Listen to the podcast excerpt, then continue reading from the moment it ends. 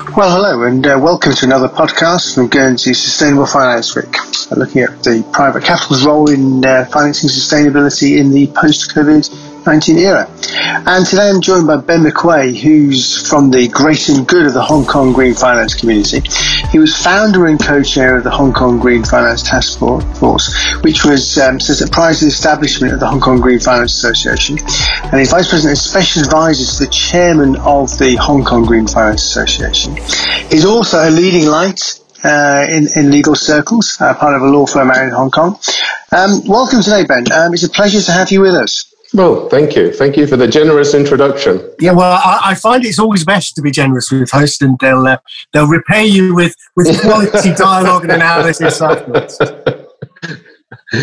Oh well, I didn't read the small print. I definitely didn't see that part. no, it's a pleasure, of course. Always a pleasure to talk to you, and and and you know, I, I, very much appreciate the opportunity to be part of your Sustainable Finance Week. Well, it's fantastic for you to join us, Ben. Listen, we've had a great week here um, with Sustainable Finance Week. We've had the role of uh, private capital financing sustainability, looking at the role of private equity, co-investment, family offices, a real smorgasbord of really juicy stuff about how private capital can finance a sustainable recovery post-COVID. But um, you know me, and we've known each other a long time now. Appreciate things, you know, that year zero just didn't happen on the resumption of some sort of normality in mid-May, early June. Um, going into the COVID crisis, there was some serious momentum behind the green and sustainable finance agenda. I mean, 2019 was the year of, well, over here, Extinction Rebellion and, and globally Greta Thunberg and some real huge advocacy going on around the green agenda. Obviously, COP26 was going to be held in the UK this year. Um, and if so, if we take a step back, just calming things down a bit, going into the crisis, may I ask you, what were the three key themes and issues that you saw from the Asian perspective uh, that were, you know, around the turn of the year that were key on the sustainable and green agenda? Sure. Well, well, thanks for that. And you know, if if I may, let me come back to your question in a moment because I think first I'd just I'd like to make a, a general remark, perhaps to set the scene a little bit. Um, the, the, the, virus has shown us all uh, very graphically, and of course for many people painfully, that we are all highly vulnerable to systemic risk, and that therefore we have to become sustainable. Um, being sustainable is, is really about being resilient, and to achieve that, of course, we have to adapt and so resilience and adaptability are, are key to sustainability. And, and one way or another, over the past four or five months or so, we've all had to adapt. We've all had to become more resilient. So even those of us who haven't been directly or materially impacted, so for example, the kids, the students all had to learn new uh, techniques, online learning techniques, which of course puts pressure on the uh, parents and the, the teachers to find new ways to teach them. We've all had to dig deep to, to keep our businesses going, to keep our people employed, families fed and healthy, and of course to try and keep mentally fit and physically fit too. Okay, we've had a chance in the last, uh, or an opportunity, I suppose, in the last few months to all think about what we need, what we don't need, and of course, what's important. And so I, I mentioned this just at the outside because, in a way, your uh, Sustainable Finance Week version 2.0, the online version, and is really a I would say, an example of this newfound adaptability. And as I'm, I'm very sure it would have been a lot easier for you guys just to postpone when the virus attack. I mean, let's face it, these events, a week long event to boot, is, is, is a huge undertaking at the easiest of times. But instead, you, you guys chose to forge ahead, but not just forge ahead, to completely reshape, rethink your event. You know, rethink how you're going to make sure you get your hugely important sustainability message across to uh, to your network. So before we get rolling on the, the Q&A, I'd just like to uh, really give a big shout out to, to you and everyone in Guernsey who's involved in your event, and indeed to everyone around the world who has chosen to recognize the connection between the epidemic and the mounting environmental, biodiversity, and social challenges that we all need to work together to fix. And of course, we all need to pay for. Um, so let me sort of s- start with uh, bravo to you guys. I really appreciate the sentiment, Ben. You know, it's um, been a it's been a testing time, and and going through that, you're absolutely right. At some stage, at one stage, you know, it's like um, is it going to be worth it? You know, can we do it? All those sorts of questions. Um, we went through, but you're absolutely right. We've learned so much about ourselves, actually, and about the broader world, and about change and you know, our adaptability in the process of doing this. So, really appreciate your comments. Thank you. You're most welcome. I think the lessons that you've learned and the the sort of skills that you've had to sort of work out to to retool and reboot your event you know these are all lessons and skills that we all need to learn and adapt to at a personal level at a corporate level at a national level in order to uh, in order to learn the lessons from the last four or five months to actually accelerate the sustainable future that we're all uh, working towards. So um, shall i come back to your question now? Why if you insist okay, so um, let, let, me just share with you some uh, thoughts and updates, perspectives from, from Hong Kong. So, um, as you may know, in, in Hong Kong, our sustainable finance journey really started to gain momentum in 2017 in response to a powerful government policy commitment to green finance. I mean, we, we, we, we, we call it green finance. We'll, we'll come on later, I'm sure, to some of the differences between the different colors and types of finance that are relevant to sustainability. But um, so in Hong Kong, we call it green finance. And so our policy was, was, was really to help Hong Kong become a leading green international financial center. So, as you may know, the central government in Beijing was one of the first uh, governments globally to establish a comprehensive green finance policy agenda. And of course, there are significant green finance upside opportunities for Hong Kong, being China's international financial hub, you know, in support of this agenda. So that was really, I think, the, the beginning of, uh, of the, um, you know, the, the, the, the impetus that we're now uh, seeing and, and, and, and trying to drive forward. Um, two years or so ago, we launched our Green Finance Association, which is a private sector initiative, albeit with public sector support. And, and we focus on advocacy and education. Um, currently, we have 100 and something plus membership that includes a lot of financial institutions, um, but also is reflective of the stakeholder base, broad stakeholder base that we have in Hong Kong say our first priority was was just to spread the word, encourage others to get with the program, and I would say we've been pretty unrelenting uh, in in this through our working groups, our engagement with public bodies, numerous events, publications, and of course, like everyone, the recent surge in uh, webinars, which which were new a new offering to us, which have proved really popular and effective. Um, as you as you'll know, Hong Kong is a founder of the UN uh, FC4S Financial Centres for Sustainability Network, whose membership includes Guernsey, of course, and and this provides an effective channel for us for international engagement. I mean, at the end of the day, and as you know, we're all still learning in this space, and we have a lot to learn from one another.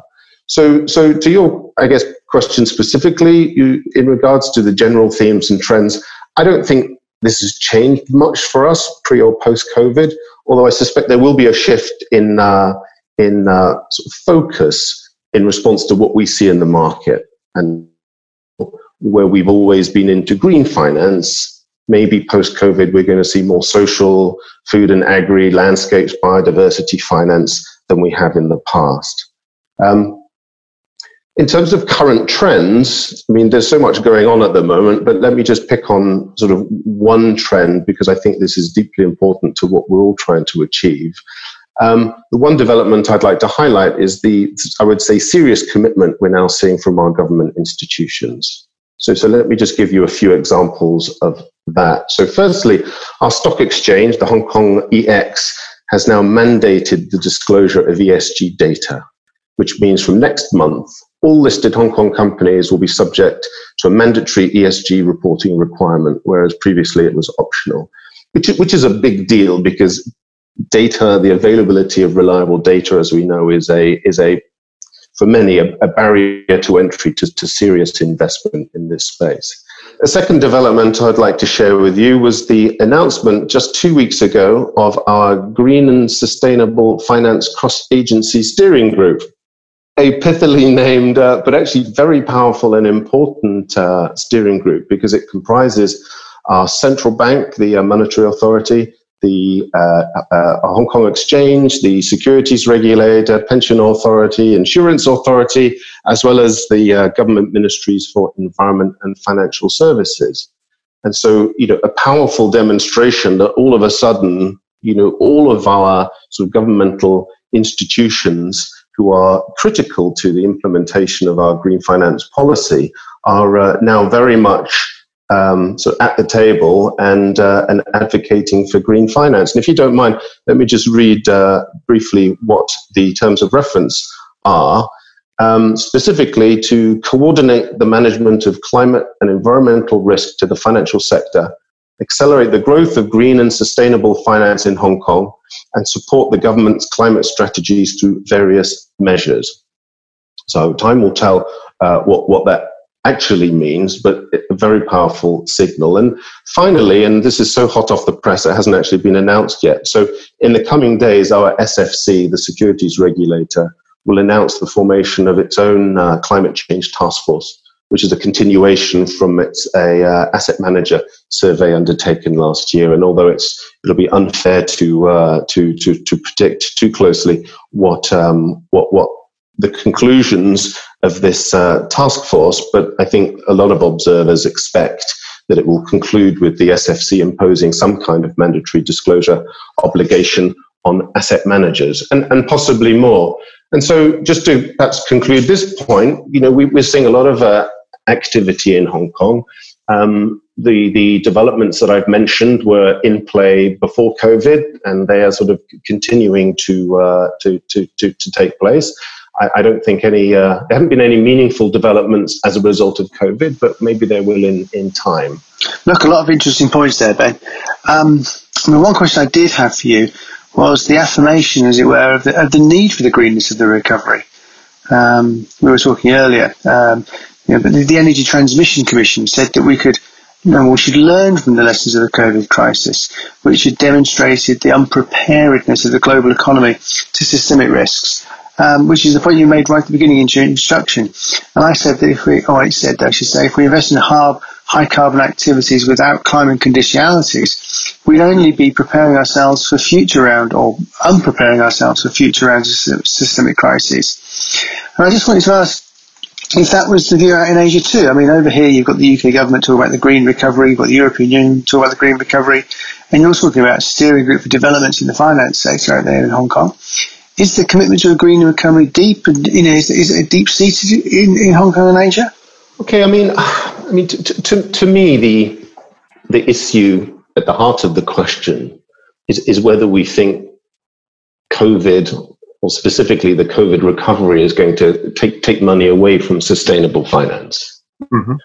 Okay, you, you, you mentioned green finance, but maybe, maybe we can agree that the sort of the agenda is broader than just green finance. But I think the starting point has to be that there should be no doubt that COVID has caused and will continue to cause unimagin- unimaginable, excuse me, pain and suffering to, to millions, probably billions of people around the world. And so the first priority everywhere must surely be just to save lives and get through it, basically survival. Mm-hmm. At the same time, you know, we, we should also be in no doubt that the way we have lived, you know, individually as a global community too, the way we consume, invest, waste, and so the list goes on. It's just not sustainable. So, so to your question about sentiment, I'm not sure yet if there's a general sentiment in Hong Kong regarding our recovery, other than the simple fact that people want stimulus. But what I do observe is that a lot of people have made the connection between COVID 19 and sustainability. And I think this is really important. But it's not just a question of green okay, or green recovery, which, which I think the question implies, because we have to address sustainability more broadly. Because I think we can all agree that the virus has exposed our collective vulnerability to systemic risk. That has to be undeniable. Mm. But the impact of COVID has also exposed gaping social inequalities that probably exist everywhere. Um, but this this illustration demonst- it's probably demonstration that we just haven't been paying enough attention to the S in, in ESG, and, and, and maybe that's something that we should be um, uh, looking. That's a good point. You make the point about the sustainability agenda. It's very much a, a, Venn diagram of things, isn't it? In terms of climate finance, sustainability in general, the SDGs, the impact agenda, the ESG investing approach, and um, off all of those in different issues. I mean, different things mean different things to different people. But uh, people talk the same language actually sometimes, but they're meaning different things because it's all different chapters of the same book. Um, but your answer there was almost giving me the answer to my next question, which is basically pivoting to a general lessons to be learnt. Um, if I can summarise your response, you were saying that the, the general response is the learning from this has been our um, our lack of resilience to to general uh, systemic risks and the fragility of the system. So if I was to ask you about lessons to be learned for sustainability, I think you've already given me that. And I do want to move on to maybe the private finance aspect now. Um, I read a report recently from McKinsey that was talking about steps and responses to the crisis, what lessons could be learned from our response to the crisis. And, you know, could we transpose it across in general to sustainability and green finance? But what steps do you think investors or, or, or owners of private capital and wealth could be doing to align their responses to the pandemic with sustainability? So for all learning lessons generally, whether that's at the government level, the policymaker, the advocacy level, when it comes to your clients, what lessons do you think they can learn in their investing agenda? You know, aligning their response to the pandemic with sustainability. Sure, and actually, you know, I think there are there are lots of lessons that we that we've learned, lots of lessons that we, we should learn from from the uh, excuse me from the COVID uh, virus, and you know, being being more broadly aware of the the need to be sustainable is is just just one of them. I mean, with, with regards to um, the uh, alignment and private, uh, the role of private finance, one suggestion would be to clarify what we mean by investing and investment, because we tend to conflate financial investment with investments in real assets. Mm-hmm. So I think in the context of you know this discussion, I think we're talking about the, the need to raise huge amounts of capital to rebuild physical infrastructure um, in order to facilitate sustainability, of course. We're not really talking about investing in sort of ESG ETFs, which, although important, may do little to actually bridge the funding gap. So I, I think it's important when we're talking about investing to be clear what we're, we're, we're talking about. And, and, and, another point, um, you know, related point, is that you know, the, the crisis has brought you know, environmental, biodiversity, social risks, as well as the financial impact of not being sustainable in, into sharp focus for, for all investors and financial institutions. And so being sustainable is about being resilient. And, and COVID 19 has provided a, you know, the, the starkest possible reminder that we all need to be more resilient in our investment and spending decisions. And so my, my, my take is that, you know, while most investors and institutions already have a sort of high level awareness of uh, environmental related risks.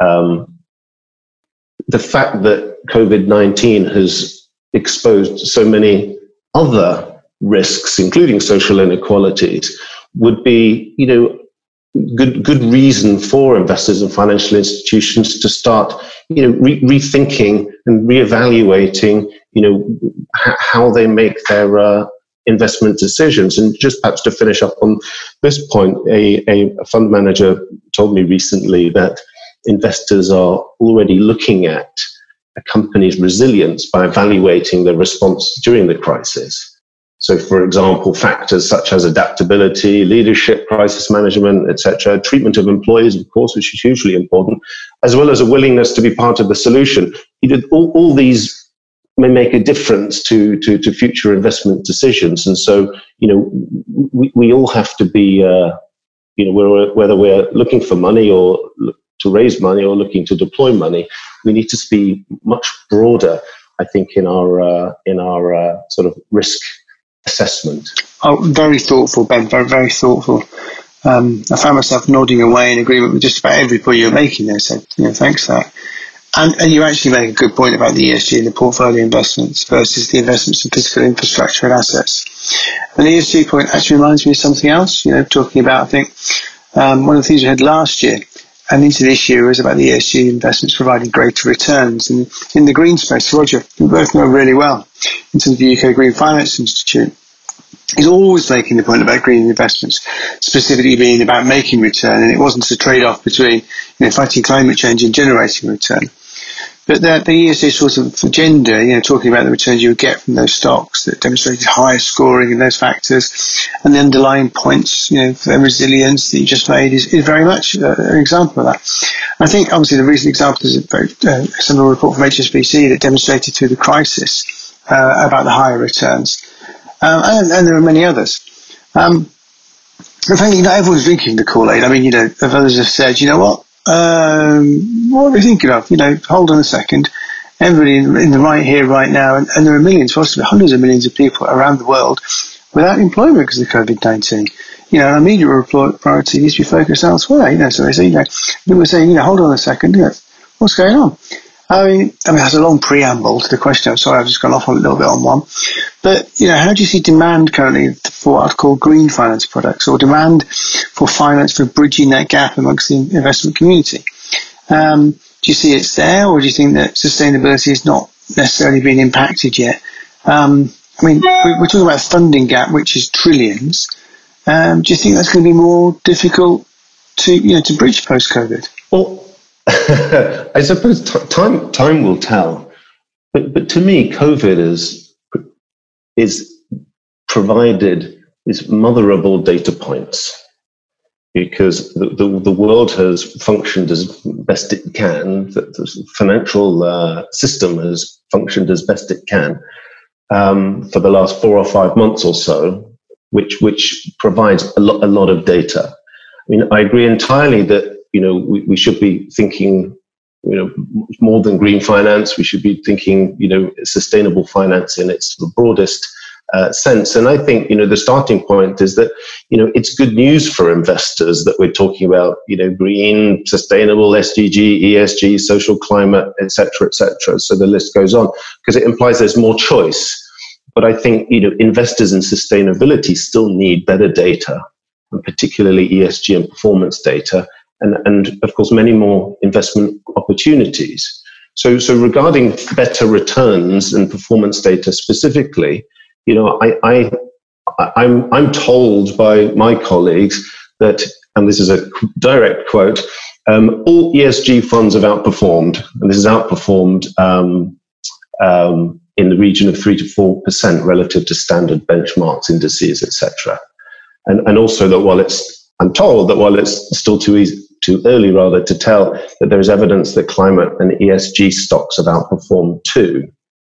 So, so you know, there's there's I think direct as a direct result of COVID, there's this understanding that you know we, we need to invest to become resilient. We need to invest to become sustainable. Um, we also need to deploy a huge amount of capital in order to to trigger the the, the global recovery. And so you know, we, we, there's there's a, that, that has to present a unique opportunity. Hmm. Um, so so I, I, I still have a feeling that you know whilst there is positive from an ESG investor standpoint, there's positive data that's going to be uh, that's going to be uh, available, um, um, you know, as a result of COVID you know, th- th- we have to ask ourselves whether there is enough sort of investable opportunities out there in the market yet. And so, you know, a, a focus has to be, you know, to to match demand for sustainable investments with a supply of you know the, the, the usual but also new products which of course is going to require a bit of um, a bit of uh, creativity uh, on, on the part of all of us. Yep, that's a fair point. Uh, absolutely, in terms of matching supply and demand. At the end of the day, some of the basic rules of economics will remain change, unchanged throughout this. I mean, but it's a good point that you make. Um, if I hark back to the returns point, um, I mean, we in Guernsey, Guernsey Finance, we undertook some research last year also around family offices. Um, sample group was representing about 25 billion in assets, so, you know, reasonably significant sample group. And, it was at the height of the circus, you know, the Green Circus that is, after Greta had sailed across to New York. And I was there, said, yeah, 51% of respondents said, yeah, yeah, we're, we're looking at increasing our exposure to the asset class. You know, oh, that's great, yeah, brilliant, great news. But then actually you go, hold on a second, that means 49% of you aren't. So what are the reasons for that? And fundamentally it boiled down to, well, look, we're still not confident in the returns, and we're not confident in the robustness of the product. Um, you know, explains the thinking in Guernsey. What our strategy, our route has been is to, is to, develop products that are robust and transparent. You know, our Guernsey Green Fund, uh, our regulated green fund regime, you know, designed to give investor confidence there. Uh, and that idea is behind everything we do in terms of the need to reconcile returns. Um, you know, at the end of the day, this is people's, when we talk about private capital, it's people's actual money.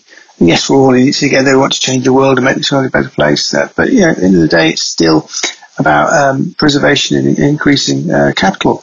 So, do you see any tensions there? I've gone on again with the, you know with the need to invest in a sustainable future, um, particularly in Asia. There's any particular unique perspectives that, you, that they have or that your investors have have out in Asia? Okay, I mean, I, I think you know, in, in, in sort of initial response to that question, you know, we we we, we I'm sure we'll all agree that we, we need more data points we need more data points to, to, to show that sustaining, excuse me, investing sustainably is, is, is, is good for returns.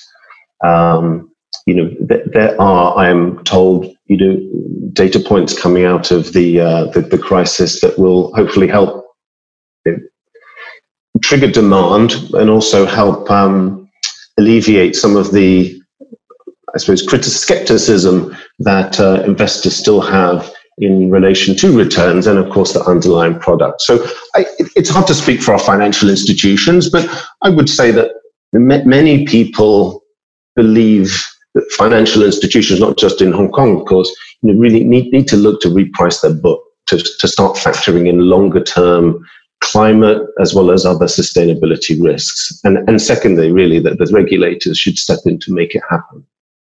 So I, I, think a key a key point that we need to just continue to remind ourselves and remind others that a sustainability recovery won't happen by itself.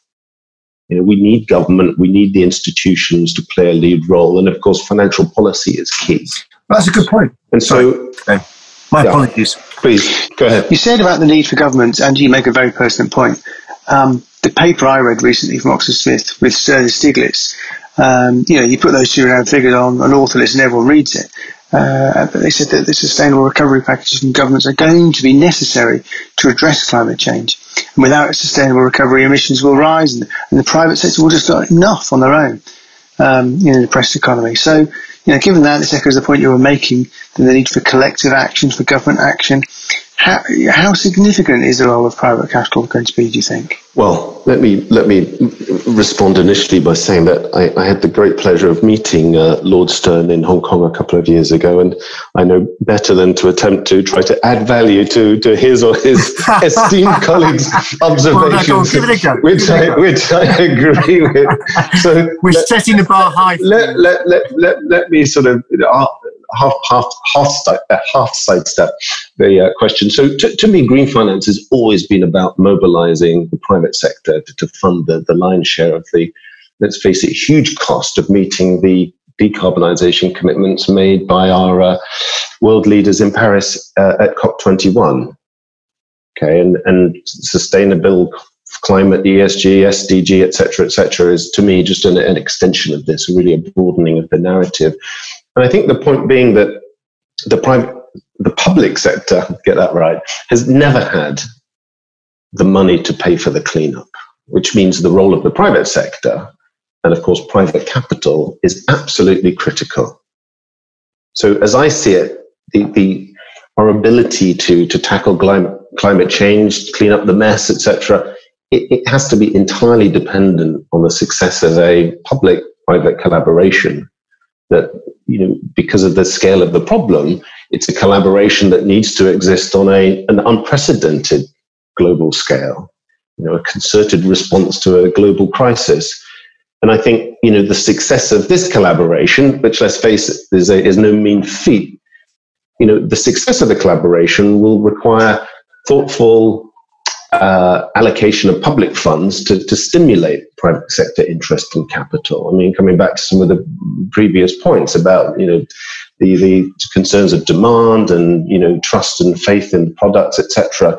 You know, the, the, how we spend the public contribution to the big sustainability cleanup is, is critical to our uh, ability, the effectiveness, and the scale and speed, which is which is of course very important with which we can uh, mobilize the, the, the, private sector, private capital contribution. Yeah, I, I, I agree. Um, you know, it's one of those, I, am again, finding myself just listening to you, nodding away there.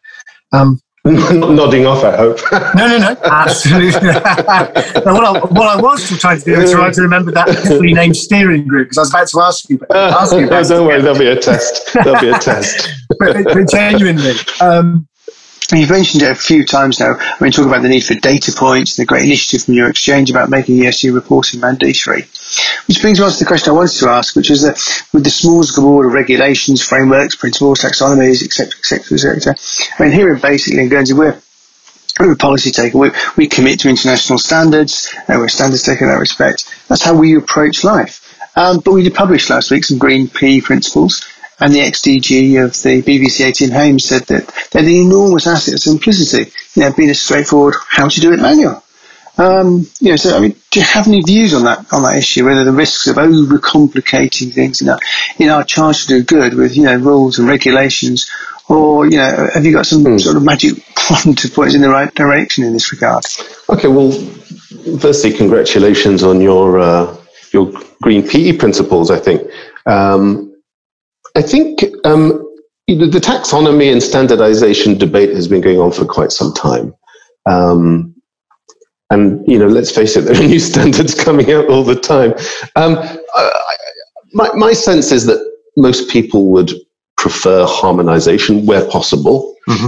But at the same time, I think we all have to understand the rationale behind, behind um, regional standards, you know, to support transition of local economies you know, particularly where say domestic industry or, or the economy entirely is, is, is been historically dominated by, by carbon heavy sectors. I mean, such as natural resources. You can't just sort of simply turn your back on, uh, on um, these, these industries that have been so important. And just on that note, you may have seen uh, just last week that the China, through various uh, agencies led by the People's uh, Bank of China, opened up their uh, consolidated China Green Bond Catalog for public consultation, which which is actually quite important because the uh, the the expectation is that after the public consultation period is closed, that uh, clean fossil fuels, or I think what we all refer to as clean coal, is going to be removed from the the China definition of green, which of course music more closely aligned with uh, with the EU standards. Well, I, I, did indeed, Ben. Actually, I saw that, and I, I, I tweeted and, and, posted on social media about this. I think it's a, a hugely significant step there. I think. Well, well, I think it is, and and actually, China and the EU, they, there's already a task force in place, you know, to, to harmonise their standards. So. You know, with regards to Hong Kong specifically, you know, I think you know we're we're not a standard setter uh, either, and I'm not aware of any sort of particular appetite in Hong Kong for our own Hong Kong specific taxonomy. So, so I, I, think we will just continue to observe developments in the EU and the mainland China principally because these are going to be the most relevant standards for us. And I think, you know, ultimately, you know, where, where there are competing standards, you know, that the market will determine which ones are relevant and which ones are bankable. Okay, so let's moving on now, and we're about to get into the concluding phase of our conversation. But be, before I do, I mean, it's been brilliant that you've been here today to give us this international perspective of Asia. And being close to developments in China is really useful stuff. And that's the great thing about the green. You know, the collaborative agenda of many of the advocates of the green finance has been a huge benefit to us over here in Guernsey. And I'm sure you've learned lots, you know, from more august and learned policymakers than I with, you know, respect to London as the EU with on the knowledge transfer aspects. And coming to that knowledge transfer, I mean, the big ticket um, over here, you know, this, in this time zone in the UK this year was going to be COP26, which has obviously been postponed um, to next year. But it was good to see earlier that we'd had on World Earth Day, you know, the co-heads of COP26, um, and Sergio Costa, the Italian finance minister, um, saying that they really wanted to work together to ensure that the challenges of public health and climate change are addressed in COP26. Um, so in terms of, you know, that agenda for next year, do you have any hopes for private capital and sustainability with, with, within that COP26 agenda? I mean, are there any aspects to next year's round of discussions do you think would, you know, that would benefit that you could bring in from Hong Kong? I, I think from Hong Kong's perspective, and this is my personal hope, you know, what I'm hoping is that the, the extra year that COVID has given us, um, you know, between us, the, the COP26 2020 and COP26 2021 is, is going to give us time to, to agree a very clear pathway to becoming net zero by 2050. So, so you know, we we have to be ambitious and creative. We all have to be ambitious and creative. And so, I, I, I hope this, you know, extra year that we've been given to to get ready is going to uh, is going to be sort of time used wisely, and of course against the COVID backdrop, and you know t- time used wisely in the in the context of some of the you know the very clear lessons that we've uh, that we've all uh, had to learn. Um, so so that would be a, very much a, a Hong Kong um, hope, which isn't necessarily something to come out of COP21, but it's more a, a hope going into, excuse me, COP26, but more of a hope going into COP26. Um, but I, I, also hope that the, the, the lessons, the many lessons, frankly, that COVID has taught us, you know, plus this again, this extra year, this extra time we have to prepare, is going to translate into some powerful financial policy initiatives. Because again, I just think we need that financial policy you know, to support the collaboration, the public-private capital collaboration, is is can can make all the difference, particularly with regards to the the speed and scale with which we uh, with which we can uh, deploy some meaningful, sustainable capital. So we'll see whether the uh, the policymakers are are are ambitious and creative as we'd like them to be, but that that would be a another hope again, very, uh, you know, again, find myself pondering and, and, and, nodding sagely, or nodding at your sage wise words. Again, um, you know, it is. I'm. All, it's almost like I, have imagined that you've you, have you have sat there you know, in front of the Tian Tan Buddha and and contemplated the, these questions, um, you know, at length during the course of the week in preparation. Not at all. Uh, it's the first, first time I've seen the question. What can I say? what, what can I say? Yes, yes, I'm deeply learned. anyway, so you bring us to a great end point there, Ben, in terms of future success. I mean, one of the silver linings of this year, uh, the crisis, has been the drop in emissions. Yeah, I mean, the IEA had uh, assessed that they estimate a drop of, was it, 8% likely in 2020? I mean, more than any year on record. Yet environmental, yeah. you know, uh, the UNEP program estimates that actually we're going to need to have to do that drop know, um, annually, every year consecutively until 2030 to just keep the temperature rise to 1.5 degrees. And that's the objective. Um, you know, the scale of the challenge ahead of us. Uh, so, you know, set aside the Paris 21 targets for 2050. Um, you know, how confident are you that we're going to get on the right track in fighting climate change in the post-COVID era? Well, I think ultimately it depends on us, doesn't it? I mean, I, I think that you know, with regards to the the emissions and the the the, the lower uh, emissions this year, um, you know, we, we've all sort of seen and enjoyed, and I think you know, perhaps, but just harking back just slightly to an earlier question on on data points, you know, the renewable energy sector is is, as I understand, the only sort of growth um, industry within the energy sector at the moment. Um, so, which, which, may also suggest that uh, you know renewable energy is more resilient, um, providing data points for uh, investors to sort of do with what they will.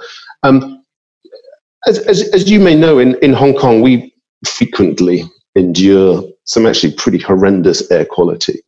Um, um, I mean, as bad as it gets here, then you know, frankly, there are other cities in the region and in China that get it a lot worse. So we actually know what uh, you know. We know what it feels like when carbon emissions are down and air quality is up, because actually we can see it, um, practically taste it uh, every day, pretty much every time we look out the window. So, so I think we have to, you know, we have to acknowledge the need to reboot the economy quickly, and you know, not all trees and you know are, are going to stay closed, you know, f- forever. But but we, time will tell whether you know we we as a community, you know, accept business as usual, and whether we accept business as usual if it means enduring kind of pre-COVID level pollution, um, um, or even or indeed even worse so so you know this whole business as usual concept presents sort of immeasurable risks, and, and, and we'll just have to see what uh, what what you know we as individuals and as our corporates and our you know national and local governments, etc., etc., um, how we want to respond to the you know, pretty stark you know um, facts that uh, that uh, COVID has provided to us. So so you know if, if I may perhaps you know just conclude by saying this you know, when it comes to sustainability, you know, we all have choice. You know, we don't all have the opportunity to contribute financially, of course, but everyone can choose what to believe and, and frankly, whether we want to inform ourselves. You know, I think COVID has shown us how this plays out if we do nothing. You know, and, and as I mentioned earlier, it, COVID must be the sort of mother of all data points for uh, sustainable investing. So, so right now, at this particular moment, you know, before things you know have a chance to get back to normal you know we, we, we have to look at our governments and institutions our corporates and, and of course ourselves as consumers and we have to decide what choice we want to make but but perhaps for the first time we're able to make a deeply informed choice about the sustainable future because you know we have covid as the as the backdrop and so and so you know if we choose to learn the hard lessons then I, I, I, think we have every reason to be confident that you know we, we collectively can indeed execute a sustainable and indeed global recovery and, and really take the fight to climate change. So so I'm I'm, I'm glass half full mm. on uh, on this one, Andy. But um, it, it, it all depends what people want to do. Well, well, thank you. I, I, I, Frank, I think you must have been spending most of the week uh, contemplating and meditating. When it comes to sustainability, we all have choices. I think that's a, a new Chinese proverb. Uh, so, uh, Ben, it remains to to me just to, to thank you ever so much for your for your for your, for your time today. Uh, sterling contribution, incredible insights, and some real powerful commentary there. Um, we end the webinar there, and we end. We, we, we will will be the, the formal proceedings of Sustainable Finance Week. So again, thank you ever so much, Ben. It's great to um, you know great to speak to you as ever. Um, and every time I come away, I come away with the, with a few more pearls of wisdom. So thank you ever so much, and I hope our listeners do too. Thank you, Andy. It's been a, a huge pleasure, and uh, good luck for Sustainable Finance Week, and, and go Guernsey. Thank you ever so much, eh?